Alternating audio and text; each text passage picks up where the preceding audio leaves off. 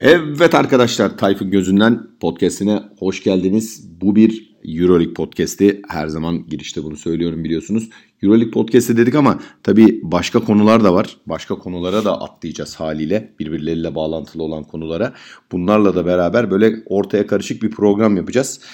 Konular da birikti. Farkındayım, bir süredir de hani program yapmıyoruz, podcast çekmiyoruz. O yüzden hepsine kısa kısa değinip en son haftada zaten neler olmuş bunları konuşacağız. Evet, hazırsanız başlayalım.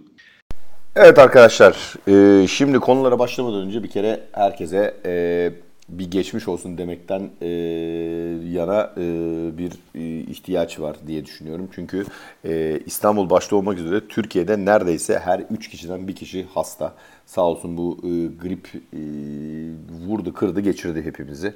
İşte influenza olanı var, Covid olanı var, ortaya karışık ikisini birden olanı var. Allah korusun, böyle solunum yetmezliğinden daha sıkıntılı süreçler yaşayanlar var. O yüzden bu hastalığı geçirmiş olan, atlatmış olan ve hala bu hastalıkla mücadele eden herkese başta bir geçmiş olsun dileyelim. Böyle programa başlayalım. Şimdi dediğim gibi bayağı bir şeyler birikti, konular birikti. Biz bir süredir ben de biraz böyle hafif rahatsızdım, o yüzden de yapmak istemedim açıkçası. Programı böyle bir geçen haftaya sararak, yani 2 hafta öncesine sararak başlayalım. Şimdi 2 hafta önce Euroleague'de 7. hafta oynanacaktı. O haftanın başından itibaren esasında şu polemik vardı, yine her zamanki gibi. İşte milli maçlarla işte Euroleague maçlarının çakışması, takvimdeki sıkışma, özellikle oyuncuların üzerine binen yük, bazı takımların hani oyuncularını milli takımlara göndermemesinden dolayı oluşan polemikler ki Ergin Ataman bu konuda bayağı bir nasibini aldı, özellikle Sırp basını bayağı üzerine gitti onun gibi. Bayağı sıkıntılı bir hafta yaşadık. O hafta içinde açıkçası şey vardı. Önce Türkiye bir Belçika maçı oynadı sahasında.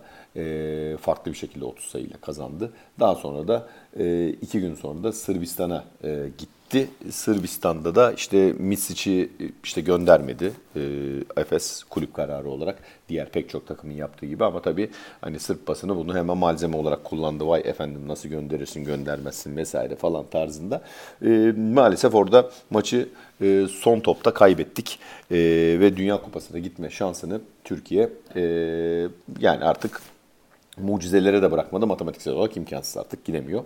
Ama yani böyle bir değişimin belki de yaşanması gerekiyordu.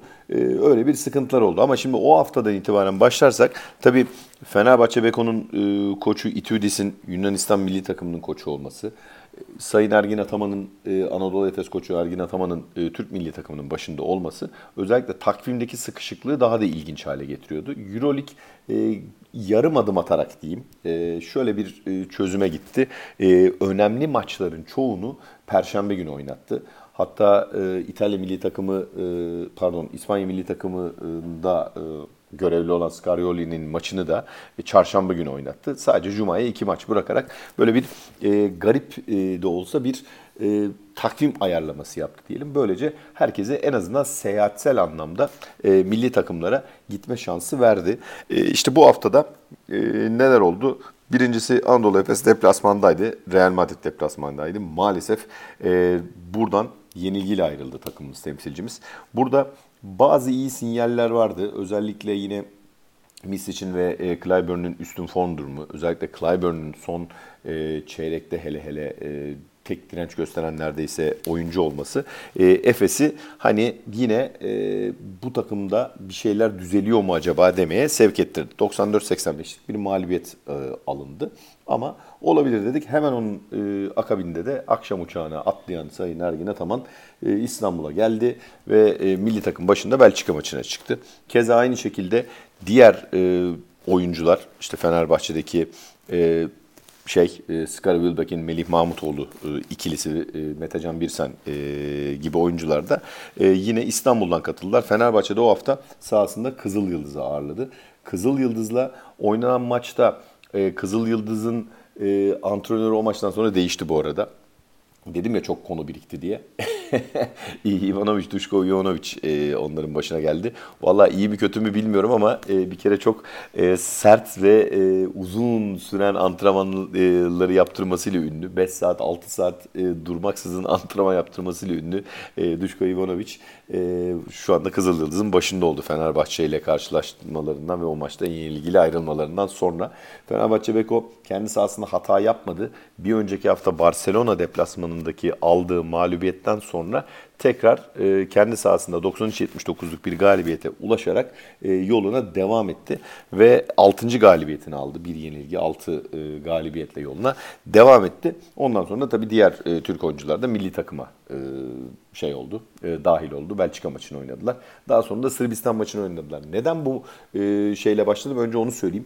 Birincisi, yani herkesin görüşü tabii ki farklıdır. Bu takvim sıkışması, ya herkes kendine göre haklı tabii. FIBA tarafı da kendine göre haklı. İşte belli seyirci çekmek istiyorlar. Euroleague de kendi kafalarına göre haklı. Ama burada bir ortak payda bulunmazsa eğer, bir yerden sonra oyuncular muhtemelen isyan edeceklerdir. En basitinden sakatlıklar olacaktır. Bu da kulüplerin özellikle hiç işine gelmeyen bir durum. Mesela örnek veriyorum. Perşembe günü maça çıkan Skari Wilbekin ve Melih Mahmutoğlu hemen bir gün sonra, 24 saat sonra ikinci bir maça çıkıyorlar. Yine önemli bir maça çıkıyorlar. Belçika karşısında fiziksel mücadelenin üst seviyede olduğu bir maç. Sakatlıklara mahal verebilecek maçlar. Şimdi bu oyuncular altyapıda da değiller. Hani altyapıda böyle daha gençken oyuncular, benim oğlandan da biliyorum. Hani böyle takvim sıkışıklığı nedeniyle üst üste ertesi gün ya da ikişer gün arayla maç yaptıkları oluyor ama bu profesyonellikte, bu paraları kazanan oyuncuları da bu şekilde yüklenmek biraz haksızlık diye düşünüyorum. O yüzden bu konuyu açarak programa başlamak istedim. Yine hazır konuyu açmışken de tamam, Sırbistan kazandı, tebrik ederiz. Son topta işte Wilbekin işte o topu kullanmalı mıydı? Ergin Ataman ona seti çizmek yerine bir başkasına mı vermeliydi?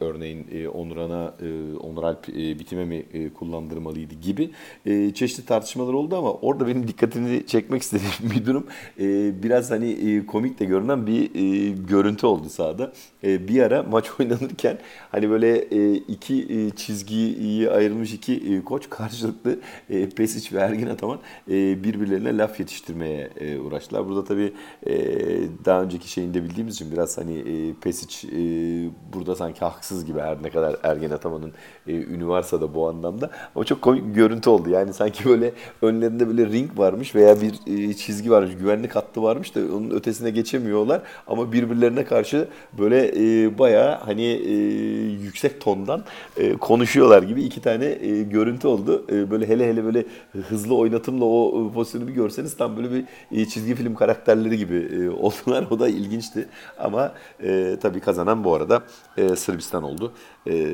Dünya Kupası'na gitme yolunda zaten onlar kendileri bir hata yapmazlarsa eğer, onlar Dünya Kupası'na katılacaklar. Türkiye ise bu yaz en azından boş geçmiş olacak. Yani kupaya katılmadıkları bir yazı geçirmiş olacak. Ondan sonra da yeni bir şekilde artık diğer hani turnuvalara hazırlanmak üzere de belki de bu bir anlamda zemin oluşturmuş olacak diyelim. Ve bu milli maçlar ve 7. haftayı böyle burada hafifçe bir noktalayalım, virgülü koyalım ve esas konuşmak istediğimiz bu haftaya, Euroleague'in 8. haftasına gelelim.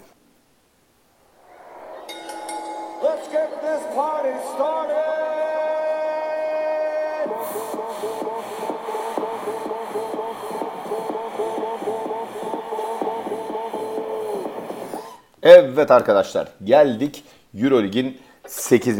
haftasına. 8. haftasında neler oldu, neler yaşandı, bunları konuşmaya. Şimdi burayı tabii daha detaylı konuşacağız haliyle. Daha taze olduğu için, maçlar daha yeni bittiği için.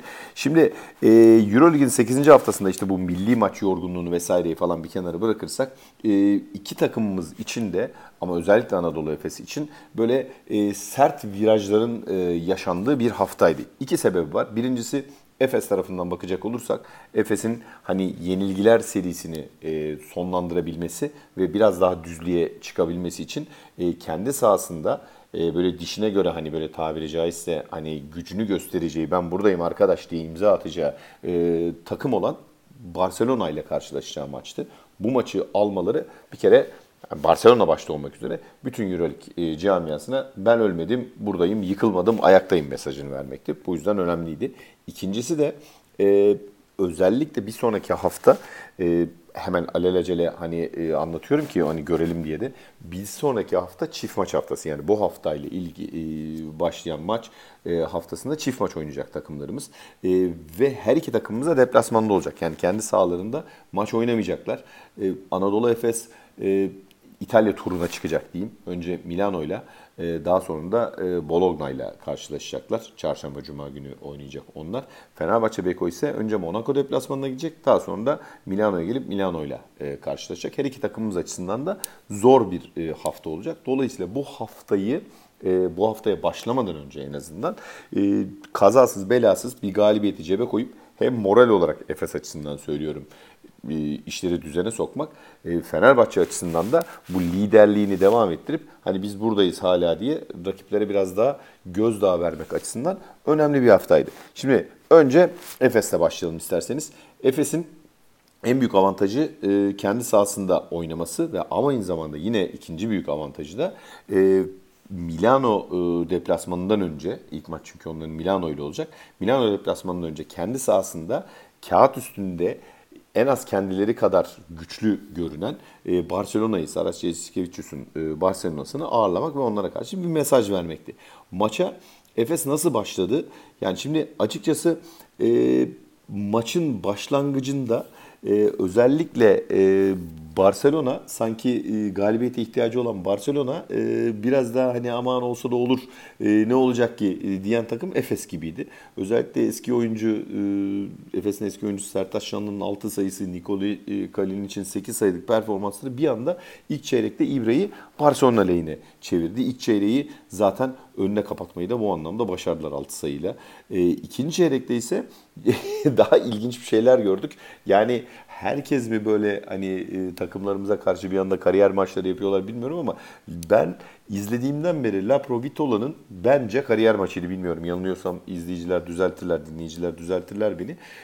Laprovíttola'nın acayip ve beklenmedik bir performansı ikinci çeyreğin başına devreyi vurdu. Öyle bir başladı ki adamlar ulan dedik herhalde bayağı iyi gidiyorlar. Ama orada iki tane kritik şey oldu. Birincisi bizim açımızdan avantajlı olan Kalinić ile Jaskevicius'un bir tartışması oldu ve o tartışma sonunda Kalinić'i bir daha oyuna almayıp soyunma odasına gönderdi Jaskevicius. Herhalde söylediği veya verdiği bir cevap çok hoşuna gitmedi o anlamda. Bu anlamda da etkili oynayan bir Kalinić, 8 sayıyla oynayan Kalinić'ten mahrum kalınca bizim açımızdan daha savunulabilir, daha böyle kolay zapt edilebilir bir takım kimliğine büründüler. İkinci büyük avantaj da yine beklemediğimiz taraftan, çalışmadığımız yerden geldi. Onun ismi de Amath M'Baye'ydi. Amath M'Baye gerçekten bu maça sayısal anlamda en azından oynamaya gelmiş. Tam 11 sayı attı bu çeyrekte ve onun etkili performansı ve Kalinić'in yokluğunu iyi değerlendiren Anadolu Efes'in özellikle savunmadaki aldığı aksiyonlarla bu çeyreği 4 sayıyla 45-41 daha doğrusu devreyi 4 sayıyla önde kapattı takımımız. Bu çok büyük avantajdı. Bu arada ileride gene söylerim ama Amath M'Baye güzel oynadı, şu bu falan filan diyorum ama savunma aksiyonları vardı belki ama istatistik kağıdına yansımayan hareketler de vardı maalesef. Mesela reboundlara, asiste, top çalmaya çok da fazla katkıda bulunamadı Amath M'Baye ama pozisyon almadı en azından iyi olduğu için diğer oyuncularımızın rebound konusunda biraz daha elini rahatlattı diyebilirim ama özellikle o dış şut sokmadaki en büyük sıkıntı dış şut sokmaydı Efes'in. Bunu en azından bir şekilde gidermiş oldu diyebiliriz. Ve ilk yarıyı böyle 4 sayıyla önüne kapattıktan sonra açıkçası ikinci yarı bizim açımızdan biraz daha iyi geçti.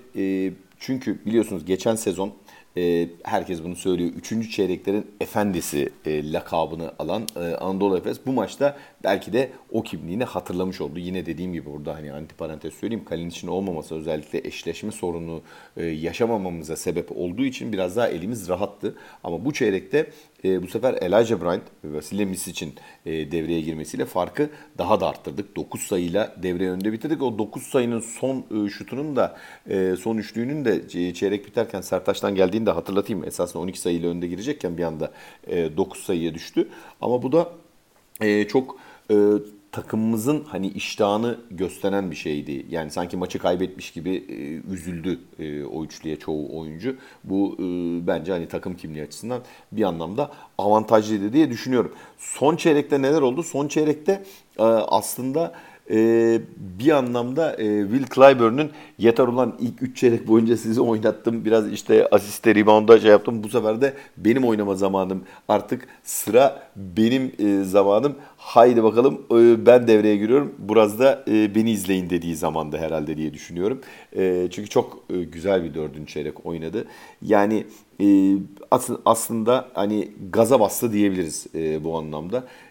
Son sayısı o buzzer beater 0.3 saniye kala o attığı köşeden 2 sayılık dahil olmak üzere bu çeyrekte tam 18 sayı attı Amerikalı oyuncu. Yani resmen maçı kopartmamızın en büyük etkeni oldu bence. Ve bu anlamda da 10 sayılık bir galibiyetle Anadolu Efes müthiş bir virajı döndü. Çok da nefis bir mesaj verdi özellikle hani hem Jaskevicius hem de Barcelona'ya, yani beni yenemezsiniz arkadaş. Hani ben kendi sahamda öyle kolay lokma değilim tarzında. Bu galibiyet hakikaten önemliydi. Galibiyette ön plana çıkan oyuncu biraz önce bahsettiğim gibi Will Clyburn 24 sayı, 6 rebound, 2 asist. Keza Vasilije Micić 22 sayı, 5 asist, 4 top çalmayla müthiş bir katkıda bulundu. Zaten bunlar aynı dynamic duo şeklinde sene başından beri oynuyorlar. Bu arada antiparantez şeyi de söyleyeyim. Her iki oyuncunun da 30 dakikanın üzerinde lig maçı, Euroleague fark etmeksizin oynaması biraz tehlike çanlarının çalmasına sebebiyet veriyor. Burada bence oyuncuların biraz dinlendirilmeye ihtiyacı var. İşte Isaiah Taylor'la biraz bunu yapmaya çalışıyorlar ama herhalde Larkin'in 1-2 hafta içerisinde dönecek olması, ki maç öncesi ısınma şutlarına çıktığı için söylüyorum bunu, biraz daha ellerini rahatlatacaktır. O zaman da biraz daha Anadolu Efes gerçek kimliğine bence hani daha net bir şekilde ulaşacaktır. Yine Elijah Bryant 16 sayı 5 reboundla çok iyi katkı verdi. Yani onun böyle oynaması lazım. Yani reboundlara özellikle verdiği kısaların belki de kısalardan aldıkları en net katkı Elijah Bryant üzerinden oldu rebound konusunda. Amath M'Baye 13 sayı 1 reboundla oynadı. Biraz önce bahsetmiştim hani sayı attı 13 sayı ama işte o reboundlarda, işte ne bileyim asistlerde vesairelerde çok böyle istatistik kağıdına yansıyan bir şeyler olmadı diye. Ama bunların hepsi avantaj tabii. Barcelona tarafına geçecek olursak yine bahsettiğim o acayip maçı oynayan işte Nicolás Laprovíttola 28 sayı, 2 rebound, 2 asistle oynadı. 30 küsürde verimliliği var yanlış bilmiyorsam. Bu arada yani olayın acayipliğini şöyle anlatayım. Attığı üçlükler çok zor, el üstü, işte dribbling üzeri vesaire tarzı üçlükler ve yani hiç hani Laprovíttola'dan beklemeyeceğiniz tarzda sayılardı. Yani herhalde bize denk geldi diyeceğiz. Yani yoksa onun böyle bir maç daha çıkarabileceğini ben pek zannetmiyorum bu sezon bir daha. Bakalım göreceğiz yani, ben mi yanılacağım yoksa o gerçekten ben artık böyleyim mi diyecek bana, göreceğiz. Sertaç Şanlı Türk milli takımı açısından da olumlu bir performans. 18 sayı, 6 rebound, 3 asistle oynadı. Corey Gaines 14 sayı, 2 rebound, 2 asistle oynadı. Ve Barcelona bu performanslara rağmen temsilcimizin iyi oyunuyla sahadan yenilgiyle ayrıldı. Bu arada yani maçtan notları da bahsedeceğiz ama hemen Barcelona konusunda bir parantez daha açayım. Bunun devamında, belki bu yenilginin devamında yaşanan moral bozukluğu mudur, başka bir şey midir, yoksa biraz daha rölanti mi oldu bilmiyorum. Ama şeyde İspanya Ligi'nde, ACB Ligi'nde de İspanyol derbisi, Katalan derbisi diyeceğimiz maçta Badalona'ya 82-79 yenildiler. Son şutu kaçıran da Corey Gaines oldu burada. 14 sayı, 2 rebound, 2 asist oynayan Corey Gaines oldu. Onu da antiparantez belirtmiş olayım. Maçtan notlara gelecek olursak, şimdi benim dikkatimi çeken birkaç pozisyon oldu. Tabii birincisi hepimizin malumu Anadolu Efes ilk defa uzun süre sonra 4 numara pozisyonundan net bir katkı aldı. Net iyi bir katkı aldı diyeyim. M'Baye ile beraber işte 13 sayısı, o dış şutlarını büyük bir yüzdeyle sokması büyük avantajdı. Burada yetmez ama evet kardeşim devam demek durumundayız. Babua'daki düşüş, namı diğer Babuş'taki düşüş ya da formsuzluk devam ediyor. Onu biraz hani dikkat çekici buluyorum. Eğer bir sakatlığı yoksa Ergin Ataman da ona az süre verdi performansından dolayı. 8 dakika 27 saniye sadece oyunda kaldı. 5 sayıyla oynadı. Yani onun formuna ve katkısına takımın ihtiyacı olacak. O anlamda burada bir problem varsa bence çözülmesi lazım. Namı diğer o şekilde bağlayayım. Elijah Bryant'taki yükseliş dikkat çekmeye devam ediyor yine bence. Artık onun daha çok reboundlara girdiğini, daha aktif bir şekilde oyunun içerisinde söz almaya çalıştığını gözlüyoruz. Böyle devam diyorum. Devam diyorum. Ve yine şimdi şeyden de konuşuruz. Fenerbahçe tarafına geldiğimizde de konuşuruz. Anadolu Efes'in reboundsal anlamdaki sıkıntıları var. Evet. Hani 2 tane 4 numaranın değişmesi zaten bunun şeyi, ama reboundlar sadece uzun oyuncuların aldığı bir şey değil. Kısa oyuncuların da mutlaka reboundlara katkı vermesi lazım. Bunu Fenerbahçe Beko'da yapanlar var. Anlatacağım, konuşacağız birazdan. Ama Anadolu Efes kısalarının mutlaka reboundlara katkı vermesi gerekiyor. Kısalardan bu katkı gelirse Efes savunmada daha çok rahatlayacak. Yoksa anlaşılan o ki bu sezon reboundlar başa bela olacak diye düşünüyorum. Bir de tabii herkesin malumu bu maçla ilgili şunu söylemem lazım. Maç sonunda yaşanan bir gerginlik vardı. Maç bittikten sonra işte oyuncular birbirlerini tebrik ederken, geçerlerken bir anda Ergin Ataman ve Saras Ciskeviç'in tokalaşmasından sonra Saras Ciskeviç bir şekilde Tomistan Mijotovic'in bir nevi üstüne yürüdü ve bir ufak çaplı bir tartışma yaşadılar orada. Bu nasıl üstüne yürüdü, ne oldu, Allah Allah, her şey yolunda mı, iyi midir, hoş mudur derken konu daha sonra basın toplantısında Ergin Ataman'ın açıklamalarıyla hani bir şekilde ortaya çıktı. Söylediğine göre Saras Ciskeviçius Mijotovic'i dolayısıyla Anadolu Efes'i Barcelona'nın antrenmanlarını ve yine parantez içinde, tırnak içinde söylüyorum, anlaşılan gizlice kayda almakla suçlamış. Bizim antrenmanları iyi çekmişsiniz, iyi kameraya almışsınız demiş. Bu çok ciddi bir tabii her şeyden önce itham. Yani bu itham hani en basitinden hukukta da böyledir. Hani ben bir şey iddia ediyorsam, bir şekilde itham ediyorsam, İddia eden adam ispat etmekle yükümlüdür diye. Eğer böyle bir ispat var mı yok mu bilmiyorum ama basın toplantısında Anadolu Efes koçu Ergin Ataman dedi ki Euroleague Antrenörler Derneği'nde de bu konuyu dile getireceğim. Saras benim iyi arkadaşım olmasına rağmen dedi. Biz böyle bir şeye asla tenezzül etmeyiz. Böyle bir şey eğer ispatlanırsa ben her şeyi bir kenara bıraktım. Anadolu Efes head koçluğundan hemen istifa edeceğim diye çok iddialı bir cümle kurdu. Ama aynısını da Saras'tan bekliyorum dedi. Eğer öyle bir şey yoksa en azından bana açıp bir özür telefonu diler ya da işte istiyorsa kendisi de şey yapacak. Bu konuyu da Euroleague antrenörler toplantısında da dile getireceğim, bunu çözeceğiz dedi. Biliyorsunuz Euroleague Antrenörler Derneği'nin başkanı da Fenerbahçe koçu Itoudis. Onun da konuyla ilgili açıklaması işte bunu daha tam şey yapmıyoruz, iki tarafta dinleyip biz toplantıda bir şekilde çözeceğiz tarzında bir ortamı yumuşatma çalışması vardı. Valla Barcelona'dan veya Jaskevicius'tan bu konuyla ilgili henüz bir açıklama gelmedi. Konuyu işte toplantıda konuşuruz falan diye üstü kapalı geçti basın toplantısında Jaskevicius. Ama gerçekten ilginç bir konu. Biraz da böyle hani Brezilya dizilerini andıran bir konuydu. Maçtan bağımsız olarak komiğime gittiği için bunu anlatmak istiyorum ama tabii konuda kim haklı derseniz ben Ergin Ataman'ı haklı buluyorum. Çünkü valla kendisi herhalde 30 yıldır falan antrenörlük yapan bir insan olarak, 25-30 yıldır üst seviyede hani antrenörlük yapan bir insan olarak onun hakkında herhangi bir şekilde böyle bir itham veya iddia şu anda çıkmadı. Ama Jaskevicius hakkında böyle söyleyemem. Onun hakkında böyle zaman zaman dönem şeyler çıkıyor.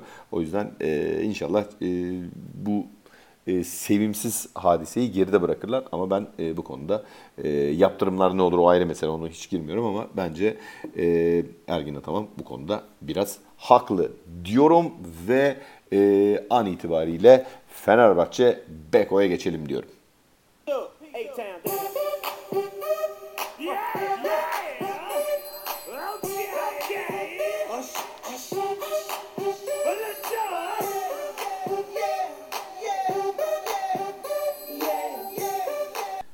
Evet, geldik Fenerbahçe Beko'ya ya da herhalde biz hani Türk izleyicisi veya Türk spor yorumcusu olmasak dışarıdan bakan biri olsa herhalde şunu görürdü. Bu sezonun flaş takımı İstanbul Fenerbahçe Beko denilen bir şekilde hani herhalde lanse edildi takım. İşte bu takım beklentilerin çok üzerinde bir formla sezona başladı. Valla ne yalan söyleyeyim, ben de dahil olmak üzere kurulan kadroyu gördüğümde baktığımızda hepimizin belki de, ama ben yani itiraf ediyorum ki takımın ilk 8 hafta itibariyle 7 galibiyete ulaşıp sadece bir mağlubiyetle, o mağlubiyet de Barcelona deplasmanında çok kabul edilebilir bir yenilgi olmasını hiç beklemiyordum. Takımın aldığı galibiyetlerin de tesadüf eseri olmadığını görünce insan daha bir keyifleniyor. Çünkü belli bir sistemin, belli bir çalışmanın ürünü galibiyetler olarak geliyor. Muhtemelen hani ne salondaki ne televizyon başındaki izleyiciler Fenerbahçe Beko'nun pek maç kaybedeceğini, hani normal başladıkları, sistemli başladıkları bir maçı kaybedeceklerini çok düşünmüyor. Ben mesela cuma günü maçtaydım. Panathinaikos maçındaydım. Yani sekansları zaten hani biliyorsunuzdur, televizyonda izlemişsinizdir ya da özetlerde bakmışsınızdır. Maça çok iyi başlayan bir Fenerbahçe vardı. 20-14 hemen hızlıca, çok fazla hani vites arttırmadan ilk 7 dakikada öne de geçmişlerdi. Fakat bir kriz anı oldu. O kriz anında Panathinaikos'un üst üste sayılarını gördük. Hakemlerin biraz takdir haklarını biraz daha Panathinaikos tarafına kullandığını gördük. Ki Panathinaikos'u da birazdan gene konuşuruz. Hani öyle yabana atılacak bir takım değil. Bu sene kurdukları kadro bayağı hani elit bir kadro tabiri caizse. Uyumsuzdur vesairedir ama hani koçu ve oyunculara birebir baktığınızda gayet hani kağıt üstünde çok iyi bir kadro. Bu kadroya karşı ilk çeyreği 25-22 geride kapattı Fenerbahçe. Hatta yine ileride gireceğim konuya, çeyrek sonunda tartışmalı bir düdükle hani verilen bir kararın iptal edilmesi sonucunda iptal edilen bir düdük sonunda 25-22 geride kapattı. Ama mola, yani mola dediğim çeyrek sonundaki o toplantı sonrasında Fenerbahçe Beko bir döndü sahaya, 13-0 seri geldi bir anda. 35-25 oldu. Yani ve bunu da o kadar uyumlu, o kadar böyle estetik ve basketbol güzelliği yayarak yaptı ki takım gerçekten hani şapka çıkartılması gerekiyor. Burada işte Itoudis'in yokluğunda takımı yöneten işte Stefan Dedas'a, Erdem Bilmen'e, İlker Velgütay'a, Erkan abiye, kondisyonerlere, teknik kadroya, Derya Yanlar'a, herkese bence Fenerbahçe camiasının teşekkür etmesi lazım. Çok uyumlu bir ve karakterli oyunculardan oluşan bir takım kurmuşlar. Bu anlamda çok iyi bir maç izlettiler. Zaten maçın sonucunu zaten hepiniz biliyorsunuz. 30 sayı fark oldu bir anda. Yani Euroleague'de 30 sayı fark çok kolay bir fark değil o anlamda baktığınızda. Ama bu anlamda Fenerbahçe tarafından bakacak olursak, Fenerbahçe Beko tarafından bakacak olursak oyundan kopmamaları, ikili averaj'a pek belki kalmayacak bile olsa ciddiyetten ödün vermeden bu farkı almaları ve her şeyden önce Türk oyunculara da, yani Türk oyunculardan da katkı alarak bunu yapmaları bence takdire şayan. İşin magazinsel tarafına da bakacak olursak, ilginç notlar anlamında Panathinaikos karşılaşması Fenerbahçe'deki iki isim açısından da anlamlı bir maçtı. Koç Itoudis biliyorsunuz Obradoviç'in yardımcısı olarak Panathinaikos'la bu camiaya hani head coachluk tarafına biraz daha adım atmış oldu. Tam 12 yıl, 13 yıl Obradoviç'in, Željko Obradović'in yardımcılığını yaptı. Panathinaikos camiasıyla bütünleşmiş bir isim. Keza aynı şekilde Nikola Kalinin 2 sezondur Barcelona'da ama ondan önceki sezonlarda Panathinaikos'u üst plana çıkaran, ön plana çıkarmaya çalışan ve Panathinaikos'un komutanı şeklindeki bir oyuncuydu. Bu iki oyuncu eski takımlarına karşı, oyuncu ve koç tabii pardon, eski oyuncularına karşı, eski takımlarına karşı mücadele ettiler. Bu anlamda hani güzel bir şeydi, nüanslı diyeyim, çok keyifli görüntüler de oluştu.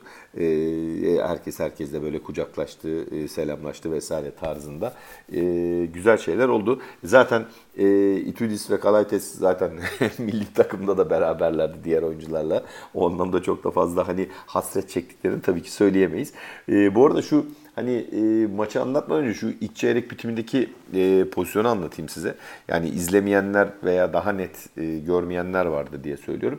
İlk çeyrek bitiminde 25-22 geri durumdayken 3.4 saniye kala topu aldık ve ileriye doğru, rakip potaya doğru hücum ediyor Fenerbahçe Beko. Goodrich'in ellerinde top. Goodrich gitti ve yay üzerinden şuta kalktı. Bir hafif böyle bir fake vererek o sol tarafına doğru yüklenerek bir şuta kalktı ve Ponitka resmen hani artık günümüzün şeyiyle favori tabiriyle silindirine mi girdi dersiniz? Yoksa benim gibi hani adamlar için resmen üzerine uçtu, düştü mü dersiniz bilmiyorum. Çok açık ve net bir faulle faul yaptı ve süre bittiği anda faulle zaten çalınmıştı.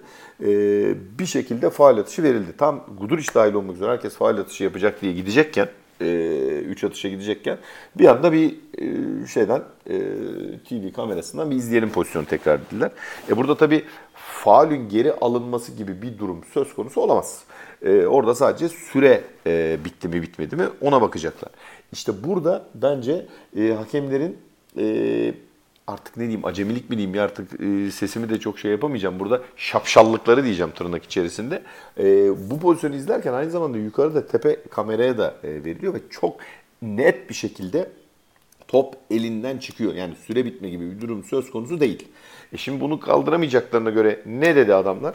Pozisyonu iptal ettiler bu arada ve bütün hani salonu ateşleyen de o oldu belki de. Efendim top elinden çıkmış ama faul aksiyonu elinden çıktıktan sonra, yani süre bittikten sonra yapıldığı için şey değilmiş. Süre bitiminden sonra yapılan bir faul olduğu için atış yapılmasına gerek yokmuş. Tamamen saçma sapan bir karar. Yani bunu salondaki 14.000 kişi zaten gördü. Uğultu ondan kaynaklanıyor. Tayfuнгözünden.com'a girip bakarsanız pozisyonun şeyini de gördüm. Yani fotoğrafını da net koydum. Burada sevgili Burak Saltık sağ olsun çok güzel yakalamış o pozisyonu fotoğraf olarak. Yani burada böyle bir şey yok. Yani kontrolsüz bir şekilde üstüne uçuyor adamın ama süre bittikten sonra uçuyormuş. O zaman bu mantığa göre süre bittikten sonra ben gideyim rakip oyuncuya bir tane tokat atayım mesela. En kibar şekilde diyeyim. Aa süre bitti ya faul vermeyin diyeyim. Yani hakikaten Mehdi Difallah, yani sana yine teşekkür ederiz diyorum. Ve bu konuyu burada kapatıyorum. İkinci çeyreğe gelelim. İkinci çeyrekte biraz önce bahsettiğim şekilde 13-0'lık bir seriyle başlayan ve tamamen rakibini sürüklese eden bir Fenerbahçe vardı. 55-40 devreyi önde kapattı. Jonathan Motley 8 sayı, Scarry Wilbeck'in 11 sayı attı. Ve devreye önde girmemizi sağladılar. Bu arada Jonathan Motley'nin de tabii kolayca hani ona 2 faul çalınmasının da ayrı bir terslik olduğunu düşünüyorum. Fenerbahçe Beko açısından Motley'nin faul problemine girdiği yerlerde onun yerine konulabilecek oyuncunun kim olduğu gene böyle bir soru işareti. Transfer çalışmaları, arayışları var biliyoruz. İşte isimler var, Kerry Blackshear'lar var, işte eski Efes oyuncusu Chris Singleton'ın peşinde olduğu söyleniyor vesaire vesaire. Ama buraya bir şey yapmak lazım çünkü burada ideal planda burada Nemanja bir yerisi olacaktı. Ama onun da sakatlığı uzadığı için bu taraf biraz sıkıntı yaratıyor gibi. Ama bu arada şunu da söyleyeyim size. Dechampier ve Nigel Hayes'den bahsetmek istiyorum. Bu oyuncuların olduğu yerde adam değişme savunması, switch savunmasını çok iyi yapıyor Fenerbahçe. Ve hiçbir zaman pozisyonda hani ufalmıyor. Yani ters eşleşmeye takılmıyorlar tabiri caizse. Ama burada Dechampier de bir smaç pozisyonunda ve sonrasında bitirme pozisyonunda dizinde hafif bir esneme olduğu için maça devam edemedi. Keza aynı şekilde Panathinaikos'ta da Grigonis yine bir şeyden sonra belinde bir ağrı hissettiği için soyunma odasına gitti. Böyle iki oyuncu da karşılıklı iki taraftan da iki önemli oyuncu eksik oynamasına rağmen bu maç gene de güzel ve kaliteli bir şekilde geçti. Gelelim 3. çeyreğe. 3. çeyrekte kontrolü elde bırakmayan Fenerbahçe yine Panathinaikos'un kendisine yaklaşmasına izin dahi vermedi. Ki bu arada Nate Walters'ın yine iyi bir performans gösterdi ve Dwayne Bacon'ın geçen sene Monaco oyuncusu olan NBA patentli oyuncunun da acayip oynadığı bir şeyden bahsediyorum. Scarabillback'in 19. sayısını attı mesela bu çeyrekte. Nigel Hayes bir anda 9 sayı, Nikola Kalinin 7 asistlik katkı geldi. Bir anda bu çeyrek sonunda fark oldu 23. 78-55 oldu. Son periyotta ise Devin Booker'ı gördük ve Devin Booker'ın blok resitalini izledik. Maçı 4 blokla tamamlayan Devin Booker bu çeyrekte 3 blok yaptı. 3 bloğun 2 tanesini aynı pozisyonda yaptı. Bir sağ bir sol el falan gibi böyle. Güzel bir şeydi. Sekanstı izleyiciler açısından. Carson Edwards'a biraz parantez açmak lazım. Carson Edwards biliyorsunuz bireysel skorer olarak acayip bir şeyi var. Potansiyeli var. Özellikle dış şutlarda çok tereddütsüz ve net atıyor. Göreceli olarak kısa boyuna rağmen diyeyim. Hani 1.82 boyunda. Zaten boyu biraz uzun olsa muhtemelen NBA'de alacağı kontratla hayatına devam ederdi. Ama Carson Edwards'ın Avrupa basketboluna tabii biraz yabancı olduğunda şey yapmak lazım. Bir iki pozisyonda ters yerlerden içeriye girerek kendini böyle biraz sıkıştırarak işte savunmada ya steps yaptı ya da işte Papa Giannis'ten yediği blok gibi şeylerle biraz sıkıntı yaşadı ama çok iştahlı bir oyuncu. Çok öğrenmek istiyor. Bu da Koç Itoudis'in motivasyon etkisi diyelim. Onun büyük başarısı diyelim. Tebrik ediyorum. Buna rağmen 14 sayı attı. Yine reboundlarda önemli katkılar verdi ve sonuç itibariyle Fenerbahçe Beko büyük bir sükseyle 107-77 maçtan 30 sayı farkla galip ayrıldı. Neden önemliydi? Yayının başında söylediğim gibi bir dahaki hafta çift maç haftası ve deplasmanda olacak Fenerbahçe Beko tıpkı Anadolu Efes gibi. Hem Monaco gibi hani enerjik bir takımla Mike James faktörüyle olan bir takımla oynayacaklar. Ki geçen seneden bence kapatılması gereken bir hesap da var orada. 24 sayılık bir fark vardı biliyorsunuz. Bir o var. İkinci maçta bocalama döneminde olan Messina'nın Milanos. Yani iki tane zor deplasman. Bu deplasmanlardan önce 7. galibiyeti cebe koymak bence hani sezonun gidişatı açısından önemli. O yüzden iyi bir noktada şu anda Sarı Lacivertliler. Başarılarının devamını dileyelim. Kimler ne yaptı onlara hemen bakalım. Scarabillback'in 19 sayı 3 asistle oynadı. Nigel Hayes Davis zaten maçın MVP'si seçildi. 16 sayı 2 reboundla oynadı. Carson Edwards 14 sayı attı. Bakın sıkı durun. Sahanın en kısası demiştim 1.82. 6 rebound çekti. Nigel Hayes diyorum. Nick Galates 9 sayı 5 rebound 7 asistle yine triple double civarlarında dolandı. Yani o iyi. İyi oyuncu. Zaten hani ona ben artık Profesör Nemanja Bijelica'nın profesör lakabını almayayım. Ama ona ne diyelim? Yani saha generali demek lazım. Ona bir lakap buluruz bir sonraki programda da zaten onun bulduğum lakabını size söylerim. Ama burada bakın Anadolu Efes konusunda bahsetmiştim. Kısaların rebound katkısı çok önemli demiştim. İşte aha da buyurun Carson Edwards'ın yaptığı şey. Tamam fark 30 vesaire falan diyeceksiniz ama enerjik oynayan bir takıma karşı 6 rebound çekmek sahanın en kısası tarafından bence her şeyi açıklıyor açıkçası. Panathinaikos'ta Dwayne Bacon 20 sayı 5 rebound, Nate Walters 11 sayı 5 asist, Papa Giannis 12 sayı 4 reboundla oynadı ve onlar açısından önemli performanslarına imza attılar. Şimdi maçtan notlar, kendimce aldığım notlar. Şimdi biraz önce reboundlardan bahsetmiştim. Fenerbahçe Beko zaten maçı kazanırken en dikkat çekici istatistik kağıdındaki hane herhalde reboundlardı. Kağıt üstünde dediğim gibi işte Motley'nin faal problemine vesaireye girdiği bir yerde hani reboundlara kısaların katkısıyla Panathinaikos'a karşı 37'ye 27'lik bir üstünlük sağladı Sarı Lacivertliler. Bu anlamda Carson Edwards'ın 6 reboundu gerçekten dikkat çekiciydi. Euroleague'de her zaman söylüyorum yazılmamış en azından benim için veya temsilcilerimiz üzerinde yazılmamış bir kural var. Bu kuralda takım olarak 20 asist ve üzerinde yaptığımız maçları temsilcilerimiz genelde kaybetmiyorlar. Fenerbahçe Beko'da bu maçta 21 asist yaparak bu tezimizi bir kere daha, bu kuralımızı bir kere daha devam ettirdi. Burada da tabii ki teşekkürler Kalaites demek lazım. Zaten 7 asist ondan geldi, 20 asistin 7 asisti Kalaites'ten geldi. Maça kötü ve savruk başlayan bir Devin Booker vardı bakın. Yani yerleşimde, savunmada yerleşimde problemler yaşıyor. Mental anlamda inişleri çıkışları falan da var. Ama son çeyrekte özellikle savunma yapmak istedi. İstediği için de hani o 3 bloğu yaptı. Zamanlaması da çok iyiydi. Zaten maçı da 4 blokla tamamladı. Ha bu arada bir parantezle vereyim. Toplam takım olarak Fenerbahçe Beko 6 blok yaptı. Bunun 4'ü zaten Devin Booker'dan geldi. Onun da inşallah böyle hani oyun konsantrasyonunu arttırmasını ve bu tür hani yapması gereken işleri çok daha iyi bir şekilde yapmasını dileyerek bu JR noktayı koyalım. Ha bu arada şunu da anlatmak istiyorum. Fenerbahçe Beko'nun bu sezon hepimizin yeni tanıştığı bir kişi var. Bu kişi hani bir taraftar değil, bir koç da değil ya da işte yardımcı koç, squad'ta da değil, teknik ekipte de değil, oyuncu da değil. Bu Yellow adı adındaki maskotu, Fenerbahçe'nin yeni maskotu. Bu maskot yani hakikaten dikkat çekmeye devam ediyor. Ben açıkçası biraz böyle hani pek kabullenememiştim, bu ne ya falan filan demiştim ama gerçekten seyirciyi coşturmada çok aktif bir rol alıyor. Mola aralarında sempatiklik olarak işte çocukları veya diğer taraftarları işin içerisine dahil etme konusunda iyi bir hamle olmuş gibi görünüyor. O yüzden Fenerbahçe Beko'yu da ve bu şekilde düşünenleri de açıkçası ayrıyeten bir tebrik etmek lazım diyorum. Evet.